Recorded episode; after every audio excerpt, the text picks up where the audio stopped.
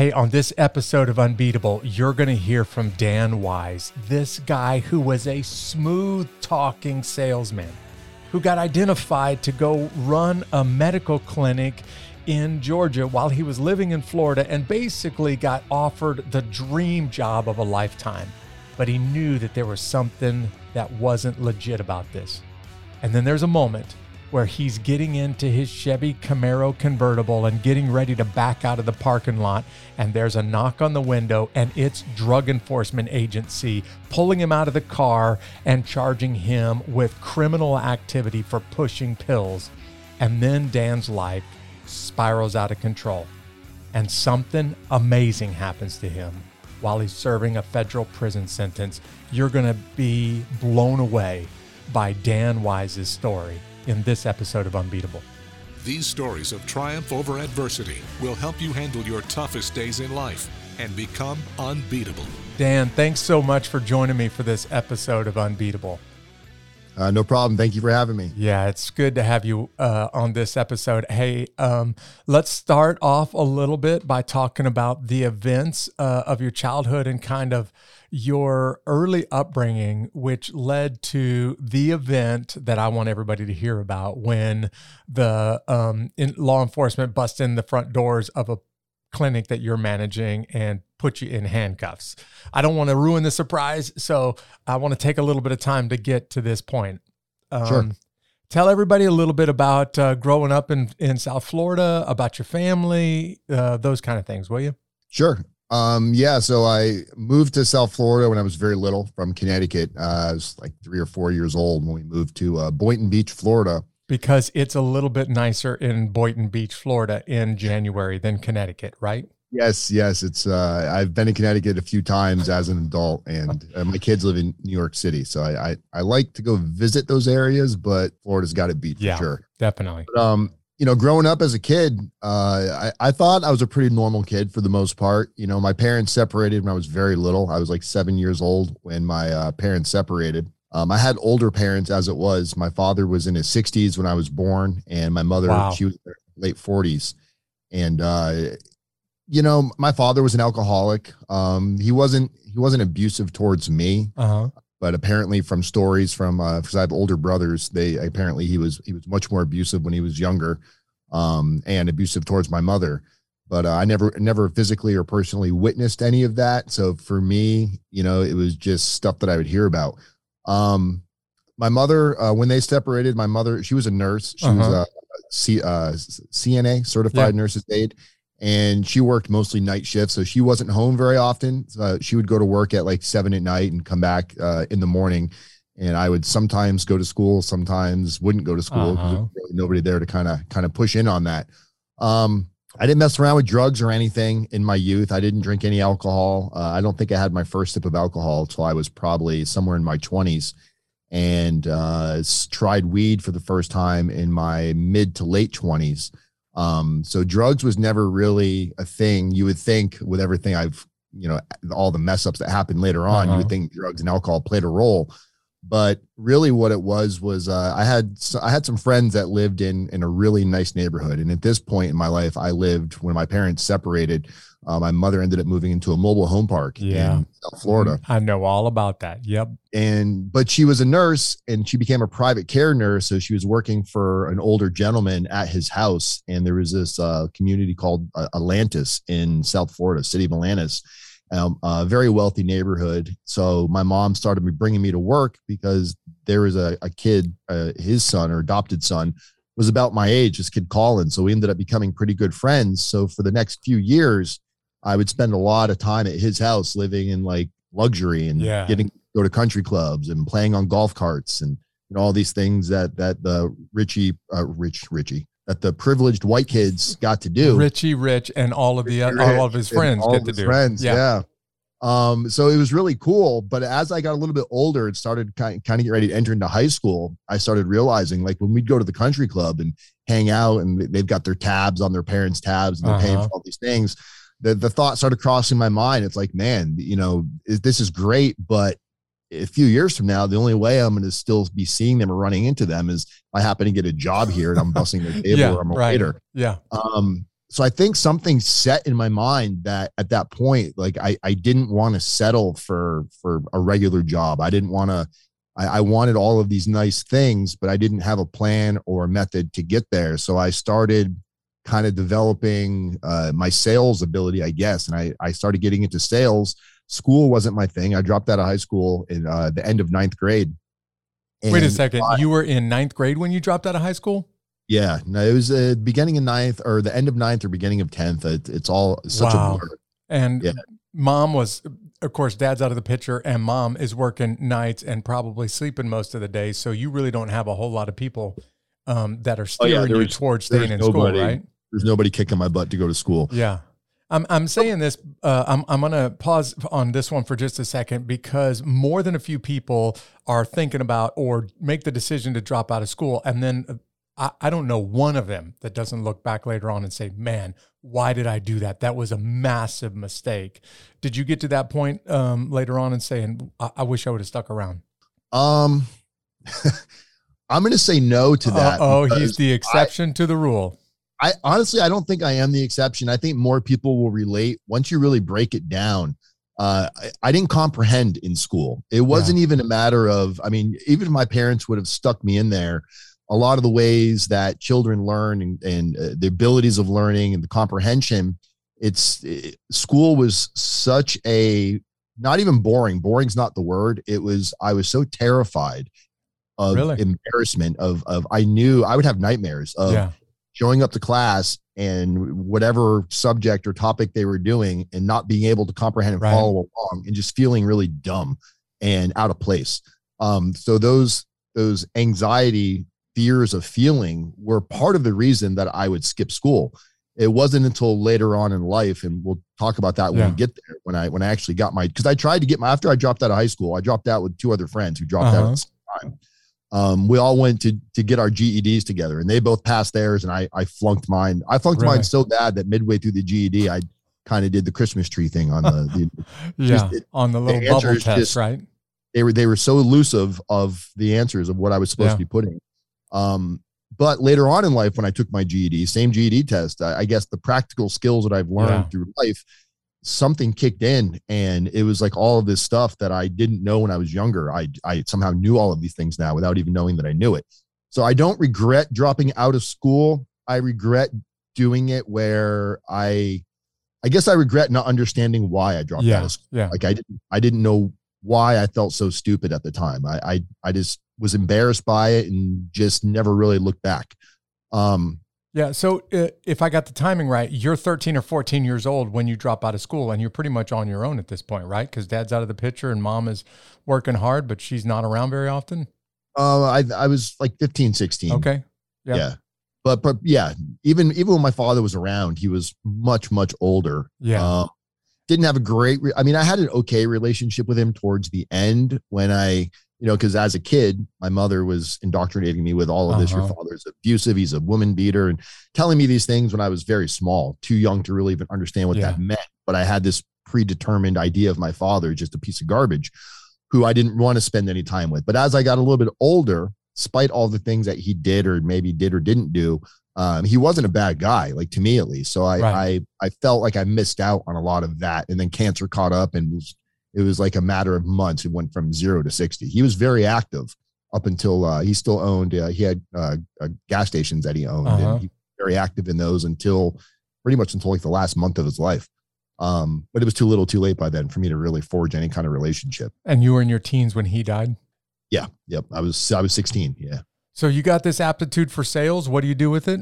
Uh, so when I dropped out of high school, um, I was figuring out jobs. I was valet parking cars, bussing tables, and I was just like, oh my God, like there is, I have no education and how am I going to make money? Uh, somebody offered me a job at, uh, I think it was called Ramada, like the Ramada Hotel. The hotel chain. Yeah. Oh, yeah. But they have a vacation sales chain for Ramada that would sell like these time package things and it was like, hey, you come in here. It's, uh, it's like eight to nine hours on the phone every day. We'll give you a few hundred bucks a week, and if you sell anything, you'll get a little commission. And I had no idea like what sales was, and it was just like sounded like an easy job. So uh-huh. I went in and realized like right away that that uh once when when I got the when I got my first sale, uh, some kind of a endorphins like rushed through my body, and Yeah. I felt more alive than I'd felt in a long time.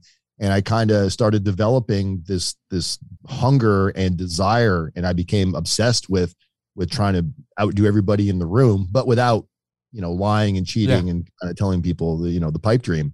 Um, and it just kind of developed, and I I became you know just really good in sales. I was always up at the top, and I was able to make you know fifteen hundred bucks a week with a kid with no high school education, Wow. and to me that felt like all the money in the world at Yeah. the time.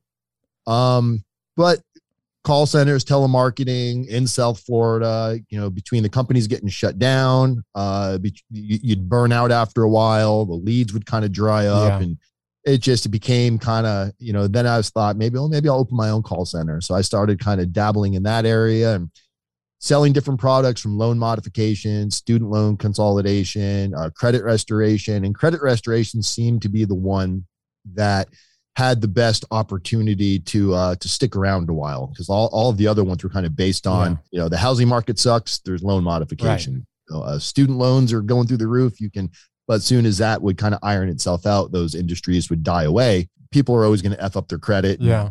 need, need some kind of assistance in that. So i was like oh credit repair. Uh, so i it's it, i was horrible at running a business though. I had no idea what i was getting into purchasing leads. I had no idea about taxes. I was just kind of not paying my taxes and not reporting anything Awesome. you know I, using the bank account as my own personal bank account um employees wouldn't get paid on time because you know i i would forget and it was just people charge back. Yeah. yeah it was just uh you know kind of the whole same story you hear a million times Yeah.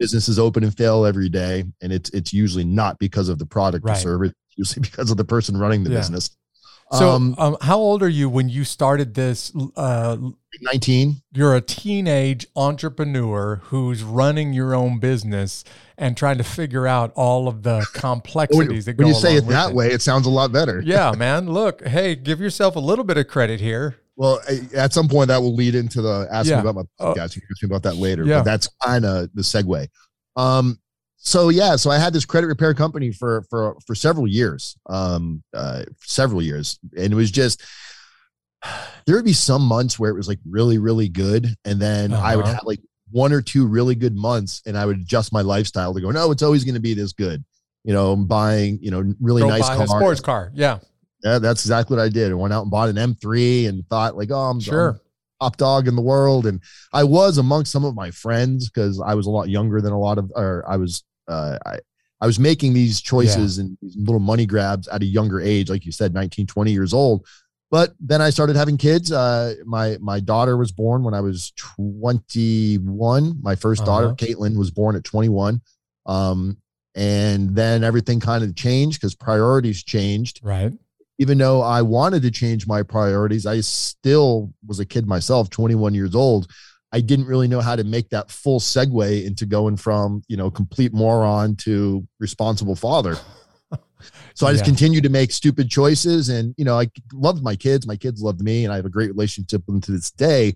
But there was a lot of, uh, a lot of poor decisions Yeah. made that would have been like they moved around a lot. They had to change schools a lot because I was always, you know, I would, I would have a $10,000 month, but yet my, my rent wouldn't get paid because I would Yeah. go spend the money and think, oh, I'll make the, I'll make this next month and just pay the rent. I just didn't have any priorities. Their check boxes weren't being checked. It was Yeah. a free for all. Yeah. You're obviously pretty good at this because you get a pretty amazing offer, or at least what sounds like a pretty amazing offer when you're running this business. And that offer is to go uh, into business in Georgia. Yeah. So that happened. I, I was looking for a new office space and I found this office over on Yamato in Boca Raton. Uh, it's called Maggot Mile because every within that mile, Mile. Yeah. Maggot Mile, because within that strip on Federal Highway, it's it's every scam business and uncle is opened on Maggot Mile. If you So- give a name like Maggot Mile, you got to kind of know what goes on during Maggot Mile. I mean, everybody can figure out what kind of businesses we're talking about. Yeah, yeah, it was uh, thriving on old people and their money and taking just really looking for the gullible person. Uh huh. Um, I wasn't necessarily looking for that. I was looking for office space, and this happened to be where the office spaces were somewhat affordable. And I found these these guys that had a magazine subscription call center, with about uh, I guess at about 2,000 square foot of space, and they were only using about 700 of it. They Uh-huh. had planned to, to move into the rest, and they didn't. So they were like, "Hey, if you want to rent out this section of the office, we've got cubicles and all that stuff in there." I was like, "Oh, F and A, let's do it." Um, so while I was doing this, business was going really bad. Like I was barely making enough to pay people that were on the phones, and the guys that owned the office or Uh huh. leasing it, whatever you want to call it, I would overhear them talking all the time about how they're getting ready to open this doctor's office and there's all this potential and all this money to be made. And I finally kind of like inserted myself and I said, Hey, uh, I, one of the guys, this guy, Sean, I asked him more about it. He's like, Well, Lou, the financier of the whole thing, he's like, You got to run this by Lou. Lou's the one. So I didn't hear anything again for like a couple of weeks. I kind of dropped it. One day, Lou, he's this Italian guy, he's like, Hey, hey, Dan, I- got this image of what Lou looks Yeah. like in my mind Yeah. right now. Yeah. my name's Lou. You know, he carries he always had a gun on him. Uh-huh. These guys, you know, look like either was in the mafia or really wanted to be in the mafia. Lou was on the TV show The Sopranos, is what you're saying, basically. yeah, I think he Yeah. was probably only on the TV Okay. show. I don't think he actually actually lived the life. Yeah. I think he just wanted people to think that. Well, he comes up to me and he's like, "Hey, so uh, Sean says you want to get involved. Well, you know, maybe we'll give you the office manager job." And I was like, "Office manager job of a doctor's office?" And he's like, "Yeah, ten grand a month. We'll pay all your expenses. I know you got kids, so we'll transfer you back and forth, so you can still come to Florida and see your kids."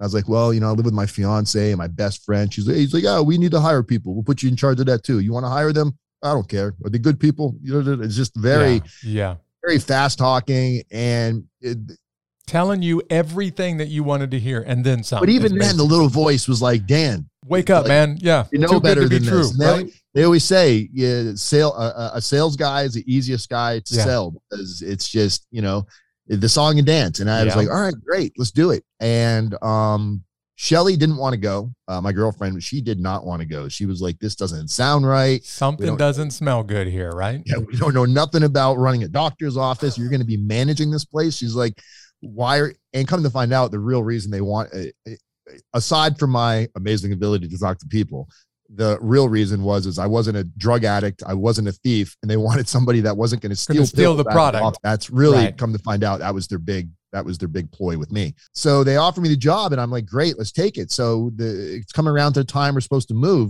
and he's like, all right, before before we open the office, we've got to do marketing. We got to make sure we got people coming. And I'm like, all right, we Facebook ads. He's like, no, no, no, a little little different type of marketing. And I'm I'm thinking, all right, whatever. I've been marketing my whole All life. right. What do you want me to do? So they come up with these crazy ideas. Like you can't even make this stuff up. They get us some walkie talkies. I was going to say, Um, you got to tell me one or two of these ideas because I'm dying to hear them. It was talk about guerrilla marketing. So they okay. So the idea was is we were opening the pain clinic in Savannah, Georgia. The reason Uh-huh. why we were doing Savannah, Georgia, is right off I ninety five is Yeah. Savannah, Georgia. Sure. Most of the people traveling to Florida to get their prescriptions were coming from like Kentucky and Ohio and and and way far north Right. of Florida. So they wanted to open this place that was a pit stop before you get to Florida so they could try to consume the business, give people less distance to drive. Makes sense, but how do you let these people know you're open? So Right. what they had us do for about a month, we'd go to Jacksonville to one of the biggest pain clinics at the time. It was on Blanding Boulevard. They were probably seeing somewhere in the neighborhood of like 300 patients per day Wow. uh, which is phenomenal. A lot of patients. Um, and this wasn't the only place that had us do this at, but this is what they had us do at multiple places. They'd have us get a hotel right next to one of these other big pain, Uh-huh. uh, pain clinics. So we had like a high rise hotel where we could see the pain clinic from from our balcony. One guy would be up in the uh, up in the balcony with his binoculars and his radio. Go get would. Watch, we'd watch for cars Right. pulling in with out of state tags on them. So when the cars were pulling for out of state tags, like, all right, we got a Volkswagen, da da da da da yeah. they'd either have us go sneak into the line and hand these people cards in line, or they'd wait until the cars were pulling out, and then they would. I'd be in the car in the street with somebody else in the car, and they would tell us, "All right, the Volkswagen, blue Volkswagen's pulling Uh-huh. out." We would literally get behind them, flag them down, pull them over. They must have thought I was a uh, Wow. Yeah. officer, and jump out of the car, and they just looked. I mean, they, they were so su- suspect and sketch looking. Oh, yeah. And I was like, hey, I'm not a cop. We just opened a pain clinic in Savannah, Georgia, because you can only fill your prescriptions every 30 days. Uh-huh. So we tell them instead of driving all the way back to Jacksonville on your next stop, we got a brand new pain clinic opened up here. The doctor writes real heavy prescriptions. We'll give you a discount on your first visit, and we're going to save you like six hours of travel time. So we did this for about a month, and uh, it was it was nuts because we were working. You know, they'd have us going three in the morning. We would be traveling around the little Wow. Shitty, snidey hotels, motels, Uh-huh. looking for out of state tags and putting cards on their cars. So we did all this marketing. And when we opened, I mean, we were packed uh, day one, and it was all from doing this crazy, you know, it, there was a, a fun element to it, you know, because it's, I mean, Yeah, the like- fun was I just pulled somebody over and they didn't shoot me when I went up to their window. And anytime you have to start a sales pitch with "I'm not a cop," you can kind of I, have an idea of where this conversation is going to go. But yeah, go for it.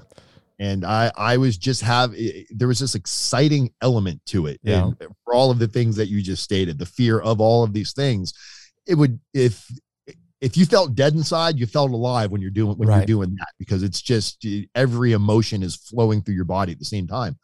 Um, so now they they transfer me from doing this street crap to the actual pain clinic and the training on managing a pain clinic consists of these two girls that had been working at one of the other pain clinics for a while that were nurses um, Air quotes, nurses. air quotes nurses i forgot not everybody's watching uh so they were telling me oh we got to do this we got to do that and really the only again the only purpose they had me there was to make sure nobody was stealing Yeah, um, when patients would come, they didn't want a ton of patients like loitering outside because it was looked suspect. So we would kind of kind of wrangle people in and herd them into their cars. And then when people would come in and see the doctor, uh, sometimes the doctor, based on whatever he saw in their MRI or whatever they were telling him, he didn't really think they were they were in needing of these high level oxycontins and Percocets, but he didn't want to tell them no. He would say, "All right, go have a seat. We'll call you up in a few minutes." So he would send back a prescription for like ibuprofen or something. Wow. And be like, oh, by the way, Dan, I need to tell them that they're only getting ibuprofen and that they they drove, you know, 44 Yep, hours in a car. Yeah. So I'd have to bring these people into a room. Be like, so unfortunately, and they would just lose it. I mean, I bet. if if I didn't think if I thought I was gonna get shot pulling these people over, I thought for sure Yeah, one of these, you know, drug addicts for all intents and purposes was going to snap and kill me. Um, so I had to do I, that's the main role of the hat that I wore. And the first doctor that we had, his name was Dr. Azmat. He was only there three days. And did you say were- hazmat as in hazardous material, or did you? that's what that's what's what the prosecutor Yeah. called him at Okay. trial. But Uh-huh. no, his name was Azmat, A Z M A T. Um, Dr. Azmat was there three days, and I got a call from one of the owners and said, "Hey, we need you to have a talk with Azmat." Like, what do you mean? Uh, everybody's calling that he's the prescriptions he's writing are too low. Like people were used to getting whatever quantity Yeah. he was he was giving them like half. So I go I go in his office and he's a Middle Eastern guy. I'm like, hey, Dr. Azmat, uh, Sean wanted me to talk to you. He's like, about what? And he's very stern. Yeah. Like, total, total you. And I was like, oh boy. I was like, so I told him the problem, man. He just he he shut me down mid sentence. He goes, You're not going to come in here and tell me how to write prescriptions. It's my license on the line. So I was like, all right. All right, Message, yeah. message- yeah. So I went and called the guys and they were like, fire him. I'm like, fire him. I, I've never fired. You have to fire their doctor for them. Yeah. Yeah. Cause so I went in and said, um, unfortunately, Dr. Azmat, today is going to be your last day. And he's mother effing this, mother Yeah. effing that. He leaves. So they takes about a week uh, before we find a new permanent doctor. In between him leaving and the new permanent doctor, Dr. Gossett was the new permanent guy. Uh-huh. But in between that, they were using uh, one of those medical staffing companies who had like just random Yeah. doctors. coming. And these random doctors, when they would get there, they, they were like, this something's not right about this place. Like they could just they, they could Walk smell in the door air. and tell it, right? Yeah. I mean, Yeah. everybody's there from out of state. They most people won't clean. They showered. Their kids are barefoot. It was just a very, very grim, nasty scene to be a part of.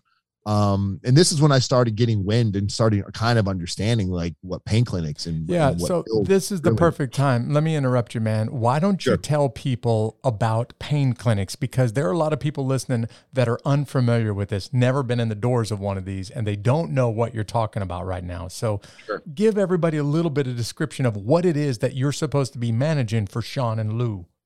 Yep. So pain clinics, basically, uh, aka pill mills, were heroin became like uh, heroin's always been the number one like Yeah. uh, opioid drug that that that drug addict seeking individuals addicted to opiates.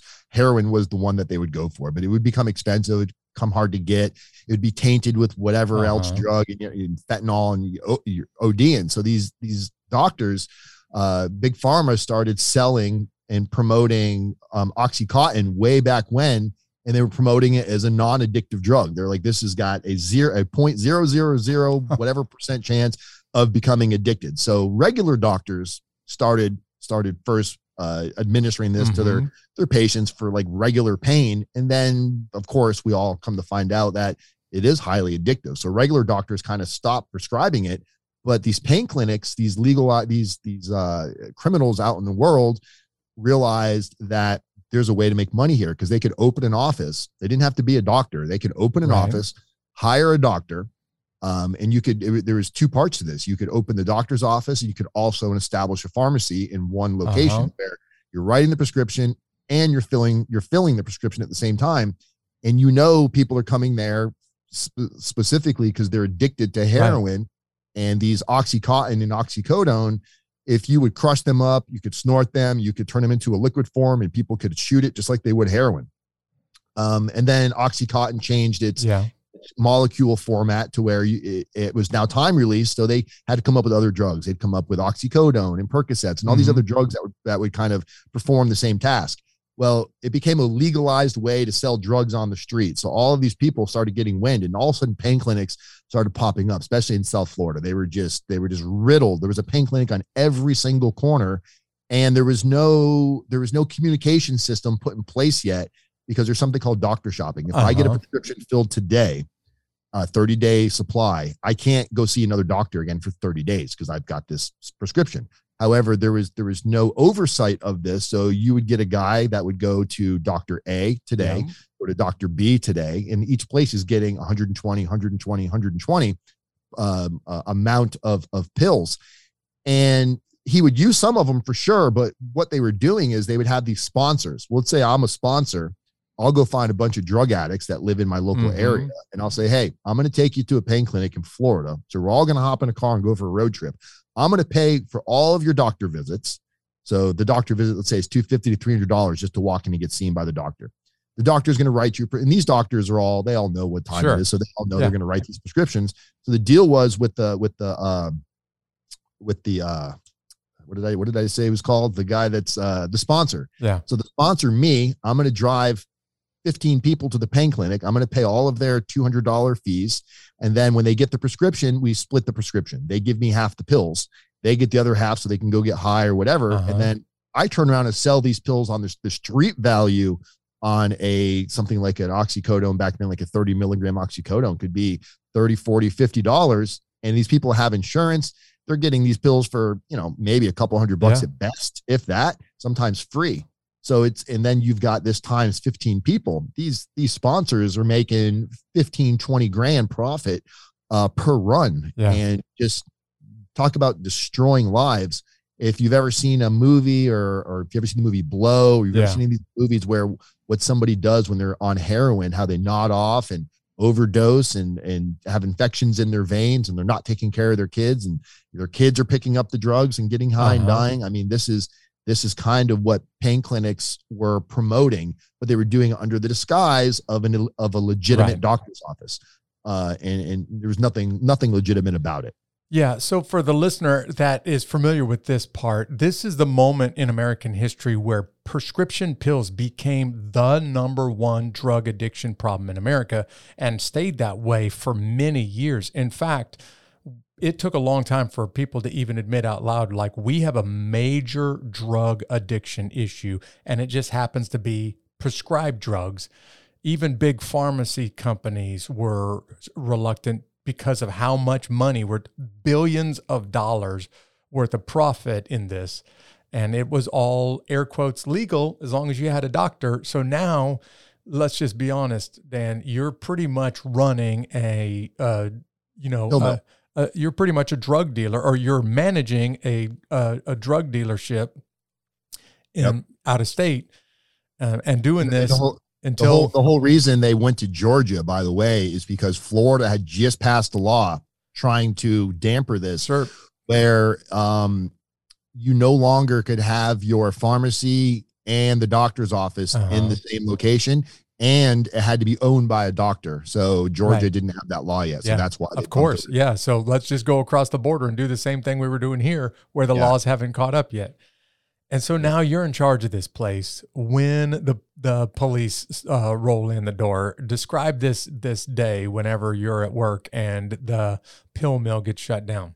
Yeah, well, it's it's there's a little bit more to the story to get to that part that's All going right. to be important to this. So, we have the pain clinic. Things are going kind of well. I'm starting to become aware that that wow, these are all drug seeking individuals, and and starting to have some some thought processes with that, some feelings about it. Uh, and on top of it, I was I'm going to go down as the worst drug deal in the world because I made no money Yeah, from this. You're the only guy who's deal- doing all of the work and getting Yeah. nothing out of it. the most Sure. I ever made in a week. There was 700 bucks, just to be clear. That's the most I ever made in a week. Yeah. Um, so Any they idiot on the wanna- street can make that in a couple of nights. Go Yep. ahead. they're, they're like, all right, Dan, I know we promised you this. He goes, here, here's the thing. We're going to give you your own clinic. He said, we're going to open another one in Atlanta and we just secured the place. We need you to go down. And there's already a staff in place there because it was an existing pain clinic already that I guess they were taking over. They wanted me to go train the staff at this place. And I'm like, kidding me? Now you want me to go to Atlanta? Right. So they had me in Atlanta living out of a hotel room. And I, I was there maybe a week. Every morning when I would go into the office, um, I would call Shelly, my girlfriend. Uh huh. She was at the other pain clinic and we would talk on the way in. Well, this morning she doesn't answer her phone. I thought, oh, maybe she's just busy. So I called my friend who also was working there. He doesn't answer his phone. Uh, I go on to uh, we have a, a, a webcam, uh, not a webcam, a camera system that's Uh-huh. uh, IP internet where you can log in and see the office. So I try to log into the cameras and I can't I can't see into the cameras. Then I get a call from Sean, Sean, one of the owners. Yeah. He's like, "Hey, have you spoke to Shelly or Costa?" And I said, "No." He goes, "Man, I can't get a hold of him either." So I'm like, "Wow, this is really strange." So I call. There's a, a business that was right next door to this, Yeah. the clinic in Savannah called Fatso's Burgers, and we'd become good friends with them because all our patients would go over there and use the bathroom and stuff. And uh, Tony answers the phone. I was like, "Hey, Tony, this is Dan from next door," and he goes, "Where are you?" I was like, "What do you mean?" He goes, Yeah. there's like he's exaggerating. He's like, there's 500 cops out here, and they're looking for you. I was like, for what? And I'm, I'm now I'm, I'm panicking because I Yeah. have, I'm still dumb to this whole thing. I have no idea. So I'm freaking out. I go back to my hotel. And I'm like, oh my god, oh my god. So I'm like, all right, I'm just gonna, I- I'm gonna drive back to Savannah. So I go back to the pain clinic, the one in Atlanta, Uh-huh. and I'm thinking to myself, all the money's going to be gone. I haven't gotten paid. So I go into the safe and there wasn't a lot in there. It's like maybe two grand in the safe. Uh-huh. I took two grand out of the safe. I put it in uh, one of the bank deposit bags and got my uh, my rental car. I was I was they rented me. Uh, they sure rented me a nice car instead of paying me. They gave me a nice convertible Camaro rental right. car. And I get in the car and I go to back up and I hear a tap on the window and it's just this guy standing next to me. So I rolled down my window. He's like Dan, and he looks at me. And the way he said my name, I'm just assuming he must be a patient Yeah. that you go to Savannah. And I was like, yeah. All as soon as I as soon as I uh, identified myself, uh, Da, get out of the That's car. right, yep. we can See him, man. Sprung me out of the car. Um, they they had nothing to charge me on in that moment, but there was a pill on the ground. And the D agents that arrested me had no idea what was going on. They were just D, DE agents in another county. They got a phone call to go to go arrest somebody. They didn't know the story. They didn't know about the pain clinics. So they're like, "We saw you throw that pill on the ground," and I was like, "I, I didn't throw a pill on the ground. I'm I'm getting really upset about this." And finally, they're like, "So why is there a pill on the ground?" I was like, "You- "You're at a pain clinic." They, needless to say, they they ended up charging me with that one pill. That's how they were able to like detain me in that moment. All right. Um, and that's when everything kind of came to a head initially. But I thought, nah, this is like they brought me to county jail. I was in county jail for like two days. Uh, the DEA came to see me, and this is this is when I realized how bad the situation was. I was so happy they were there because I was like, this whole thing's gonna get ironed out. Yeah. And they were real nice. They're like, hey Dan, so we're gonna just like tell us what happened. And he's, he, he kept calling me Bud. He's like, come on, Bud, tell me what happened.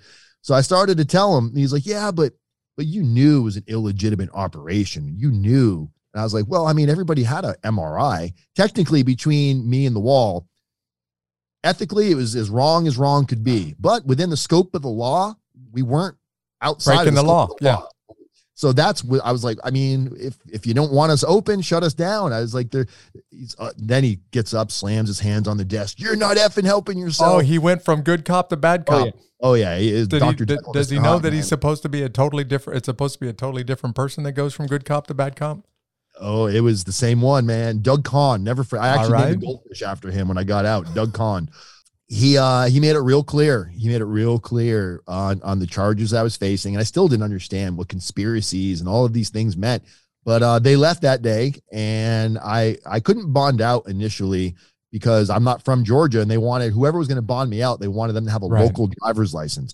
Um, the doctor that we ended up hiring after the one that was full time, doctor Mhm. Gossett, his wife Amanda, uh, sweetheart of a woman. She drove down and bonded me out and put her license up there and stuff, and didn't know me from Adam, but but it was without that I would have sat the Yeah. entire time. Um, so I hadn't been indicted at this point. I was under investigation. Uh, they offered me what's called a pre-indictment plea, which basically I was like, I'll take anything if I don't have to go to prison. And my attorney said, well, if you sign this plea, it's a 60 month cap. Uh, you're going to be facing up to 60 months in prison. And I was, I, I Six D months, six zero, five years. Six zero, No, five yeah, years, Okay. a car, a car, uh, car loan term. Yeah. I, I was like, there's no way. I was like, I'm not going to prison. And this was a federally appointed attorney. So I, I'm thinking this is because I have a public defender. Yeah. He's he's working for the government. So fired him and, and came up with money, scrambled, hired a private attorney. Uh, we we denied we we turned down the plea offer of the Uh-huh. pre-indictment, and this was in 2000, um, like the end of 2012 Okay. beginning of 2012. And Shelly at this point, she had never been indicted. She, like uh, other than the day when they originally, so when they got me in the car, Uh huh. they raided my that the house that same morning, and that's when they got Shelly and everybody else and the doctor. They roped them all. We all got hit at the same time. Uh huh. Uh, but Shelly never got arrested. She was just that that morning. They just they detained her, but they released her. Um, so when I turned down my plea deal, I didn't hear anything for like a year. I had opened a new call center. Things were going great. We had a nice investor. You know, I was paying my taxes. All I was right. I- things were on top. Shelly went and got her cosmetology license. She uh, opened her own hair studio. Uh, we were doing great. And then one morning, uh, early early 2014, uh, we're li- living back in Palm Beach, and we hear a tap at the door. We live in a townhouse. and I heard- I heard the gate rattle. We have one of those big privacy fences Uh-huh. around around the townhouse. So Shelly's in the shower getting ready for work, and I get up out of bed and I walk to the balcony. I look down and I see the gate open, and a guy walks in, a regular guy knocks on the door.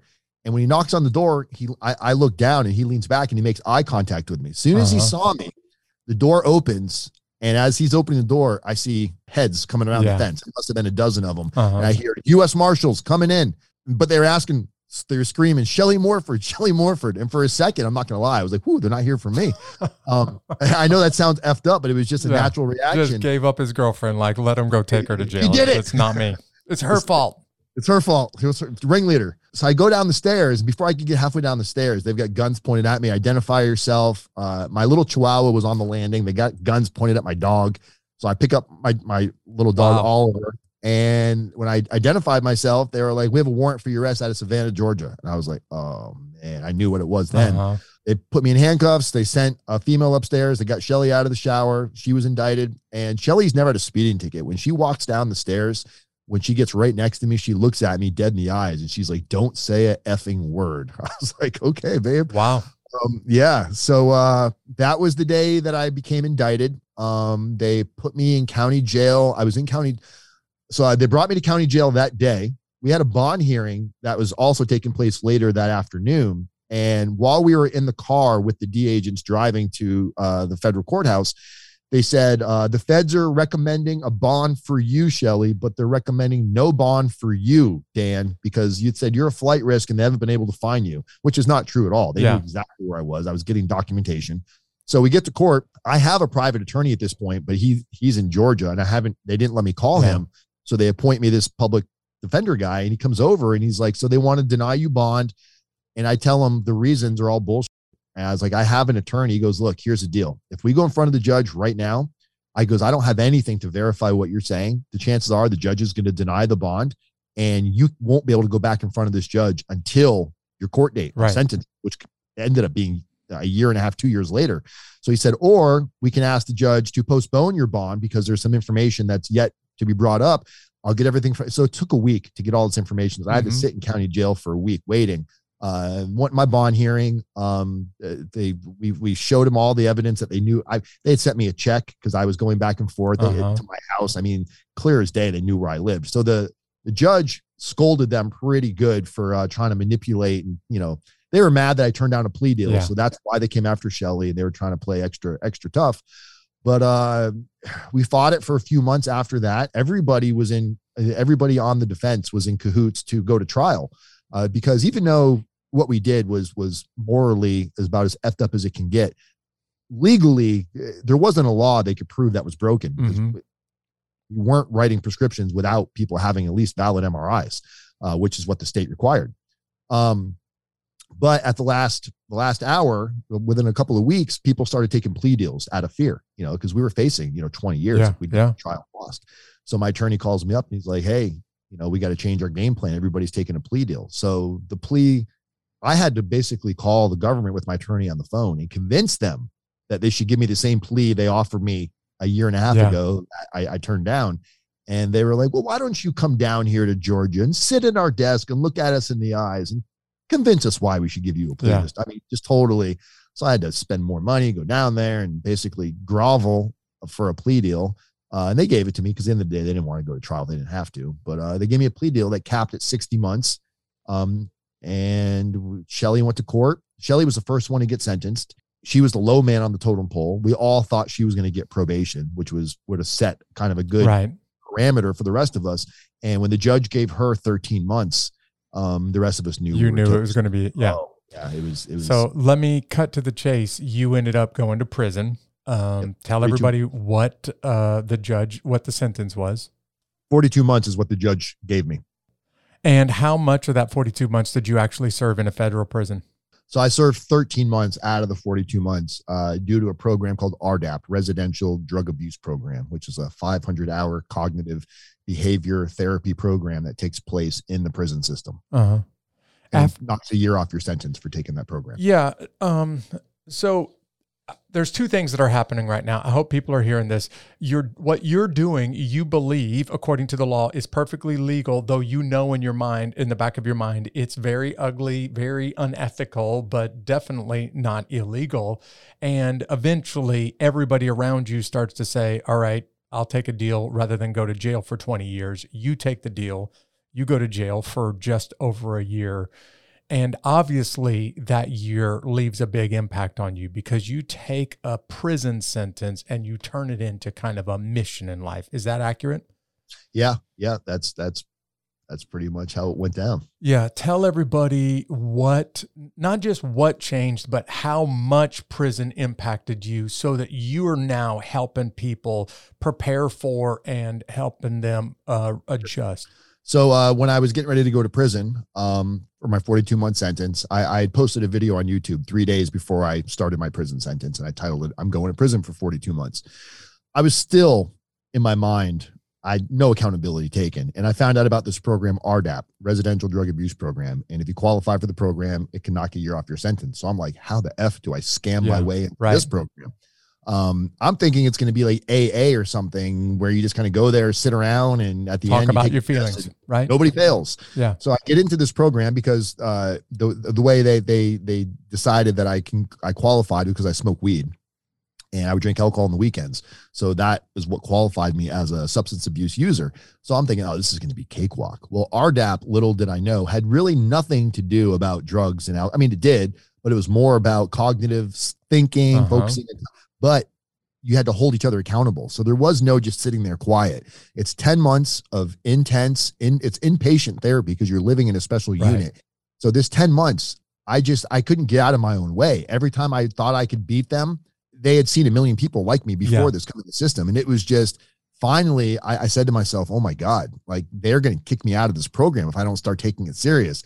So I started going through the motions. And when I started going through the motions, holding myself accountable and pretending to hold myself accountable initially, something something triggered midway through the program, and I realized I'm like, or sorry, I don't know if you can curse yeah. on here, but Don't do that. Dan, you are a piece of garbage. Like you lived your entire life thinking you could just mouthpiece your way out of every situation. And that's why you're here right now. So if you got to be here, why don't you take this program serious and kind of see what effects it has? So when I started really kind of taking a deep look at myself and seeing how I could have lived my life different and all the poor choices I made, it, something just clicked. And it was like seeing the Matrix for the very first time. And I knew at that point that I, I wanted to take this newfound ability in here and bring it home with me. No intent of starting a business. I just knew that yeah. I didn't want to be the old me. And when I got out of prison, prison was a cakewalk for compared to what I thought it was going to be like, just to throw that out there. But when I got home to the federal, they sent me to a federal halfway house for uh-huh. my last 11 months of my sentence. Uh, I checked my email for the first time and I saw YouTube comment, YouTube comment, YouTube comment. I'm like, what is all these YouTube comments? I forgot I'd made that video. Yeah. And it was all comments from people getting ready to go through something very similar for the first time, nonviolent offender, white collar, whatever. Um, so I started making response videos just as a hobby, answering people's questions about, oh, this is what it was really like. This is what I wish I, but at this point, I was taking responsibility. I yeah. was like, I, technically I didn't break a law, but I was contributing to drugs getting on the street that destroyed lives yeah. and potentially killed little kids. Um, and talking about that on the YouTube channel, I think people started to resonate with it and they saw how real I was being yeah. and being open about it. And about three months into it, I started getting phone calls from criminal defense attorneys uh, asking if they could if they could use me to work with their clients, and they basically started offering me um, commissioned uh, jobs to work with their clients and it started off just kind of answering some basic q&a yeah. and then when i saw you know the direction of where it was going i thought man i not only can i make money with this but it's something i can be proud of. So we went and hired a chemical dependency professional. We hired a an ex attorney we hired a uh, substance abuse coordinator a life coach um, professional writers. So we work with people on like what they say to their kids letters they're going to uh-huh. write to judge accountability formatting uh, it we just turned into this whole little system that hadn't really been done before and there was a couple of people in the industry that were doing it but they were you know kind of pretending like they were attorneys and very white collarish yeah. and then here comes dan who's kind of like in a tank top a on a camera video. going hey yeah.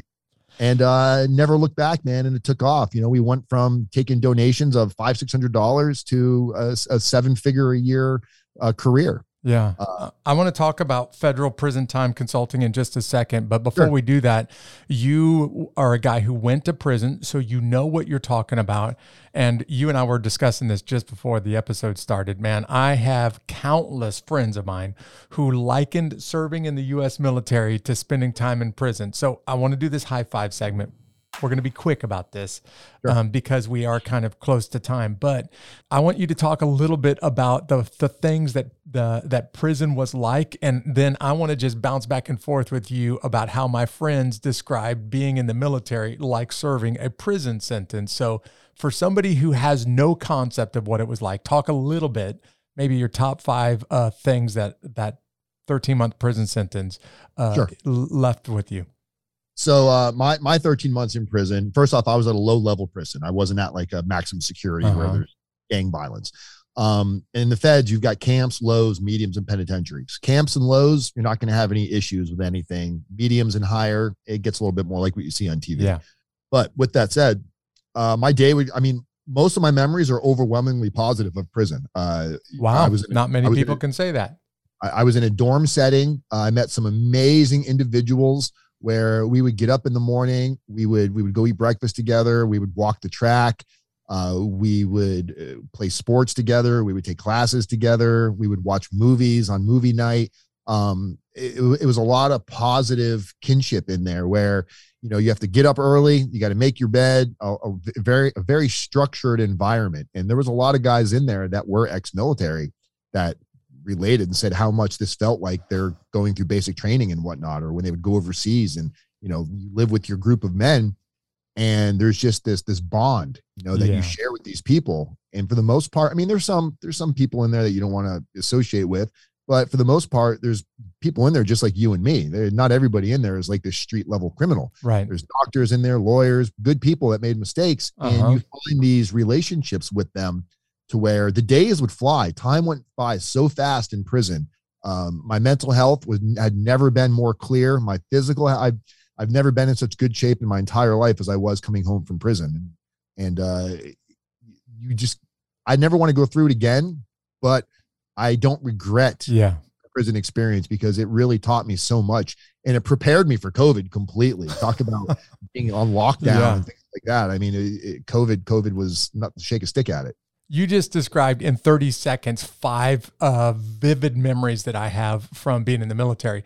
Living in the dorm together with a whole bunch of dudes, um, developing some pretty tight relationships with some amazing people, having so much structure that you don't get to decide how your day goes, getting up together, working out together, going to breakfast together. Like what you just described is the first couple of hours of every day that I spent in the military.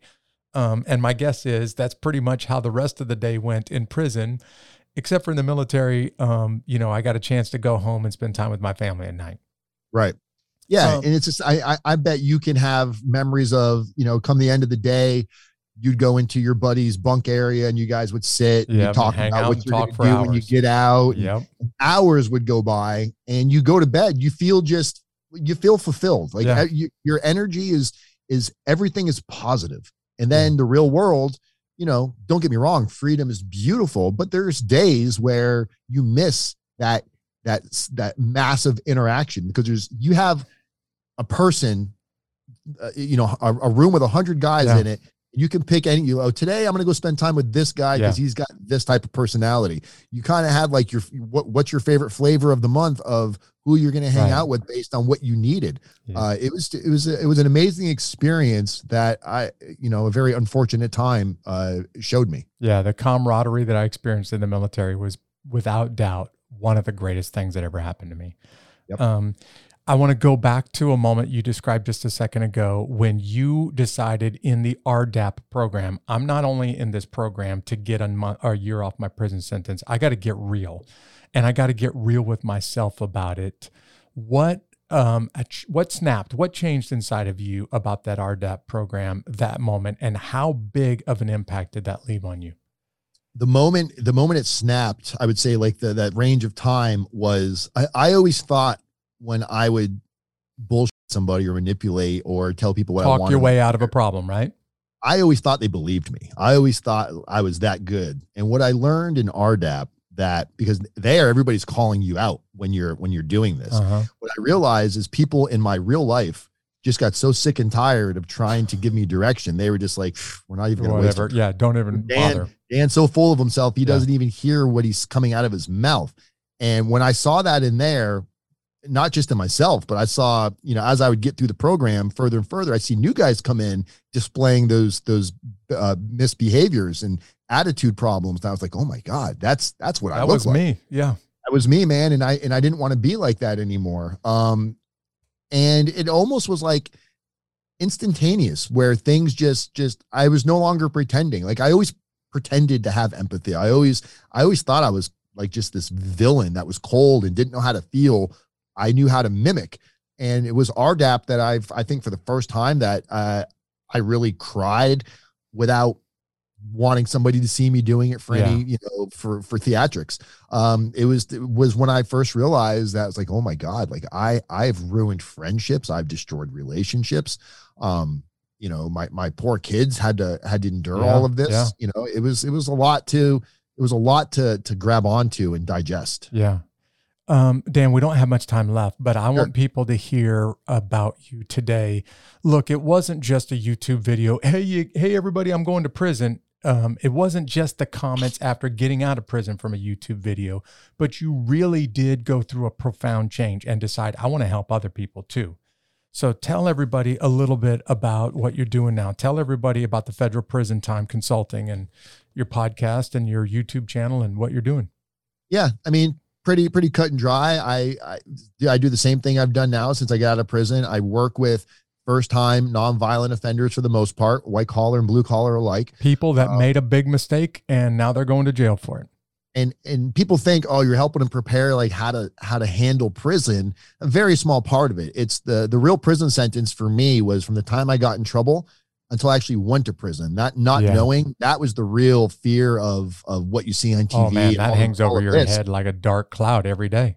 yeah you're ashamed you're embarrassed you you don't want to take responsibility and you know people going through this most of them are guilty for what whatever they did they're guilty of it and being able to help them navigate through how important it is to take accountability, but but be able to demonstrate what that really looks like beyond just I'm sorry, I'm going to take a plea deal.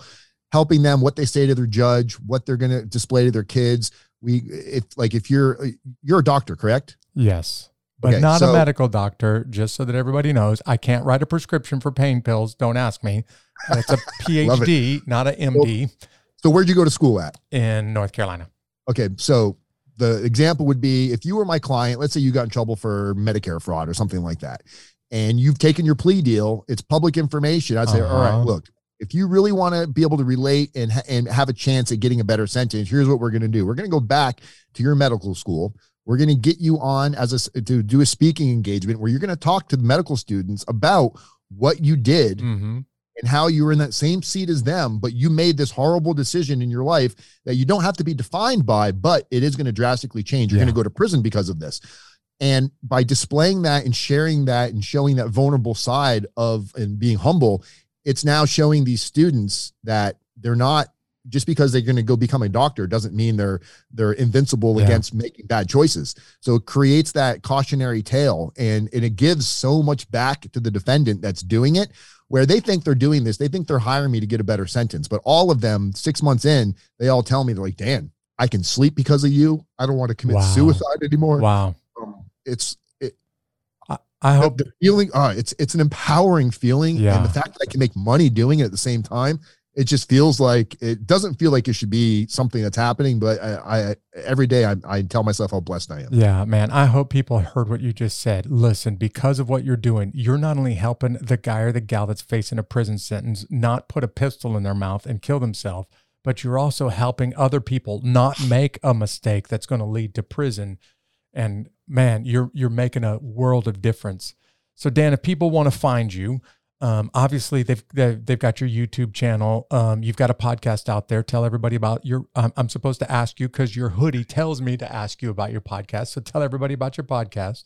Uh, a completely separate business idea. It's called Failure to Launch, an entrepreneur's roadmap, and it's just basically anybody that's made it somewhere successful, whether it's monetarily or just where they are in life. Mhm. Almost all of them have dealt with hardship and roadblocks that they had to overcome uh, before they are where they are. So Yeah. it's it's bring on businesses that that kind of display all of the struggles to get where they are. Oh, but, uh, man, that's, that's my awesome. podcast. But yeah, my YouTube channel for what I do, anything under RDAP Dan. You know, my handle's RDAP Dan. Uh, if you just type in RDAP Dan in Google, Yeah. if you want to find me, it's that simple. We're going to put a link in the notes to this, but for people that are driving, spell that out for them. If they want to find you, where do they go? Sure. RDAP stands for, so R D A P, Dan, RDAP Dan, or federalprisontime.com. And you can book a free consultation. We can chat about the weather. We can chat about your indictment, whatever you want to talk about for Yeah. 15 minutes. All right, Dan. Thanks, man. Thank you for being on the show. Thanks for taking your experience and helping people not throw their life away or maybe preventing people from making the same mistakes. Awesome. Thank you so much for having me. I appreciate Yeah, it. We'll see you. Hey, I want to go back to something that Dan said during this episode. There was a moment in prison in this program where he realized I got to stop faking it. I got to stop faking it with other people. I got to stop faking it with myself. And if I really want things to change, I'm going to have to do some hard work on me. And then Dan started to do some real, honest reflection. Things started to change for him while he was in prison. And now his life is radically different. And Dan is helping other people get serious and make changes as well. Listen, the hardest person you'll ever have to lead, the most difficult circumstance you'll ever find yourself in is looking yourself in the mirror and realizing, I got to make some changes. And they're going to be very painful, very costly. But if I don't make some changes, my life is going in a direction that I don't want to see it go. I hope you've been encouraged. I hope you've been challenged by Dan's story today. Hey, if you heard this podcast for the first time and you liked what you heard, why don't you follow us on social media? Go to YouTube and subscribe at Unbeatable Podcast or on any of the prominent social media channels. But if you've been listening for a while and you want everybody else to know how awesome this podcast is, why don't you rate us on your favorite podcast platform? And by the way, We're now on Stitcher, we're on TuneIn, we're on iHeartRadio, we're all over the place. If you want to become part of the unbeatable army, this resource of guys and gals that are staying connected when these episodes are over with, why don't you go ahead and sign up at unbeatablearmy.com? I'll see you right back here next week when I introduce you to another amazing guest on Unbeatable.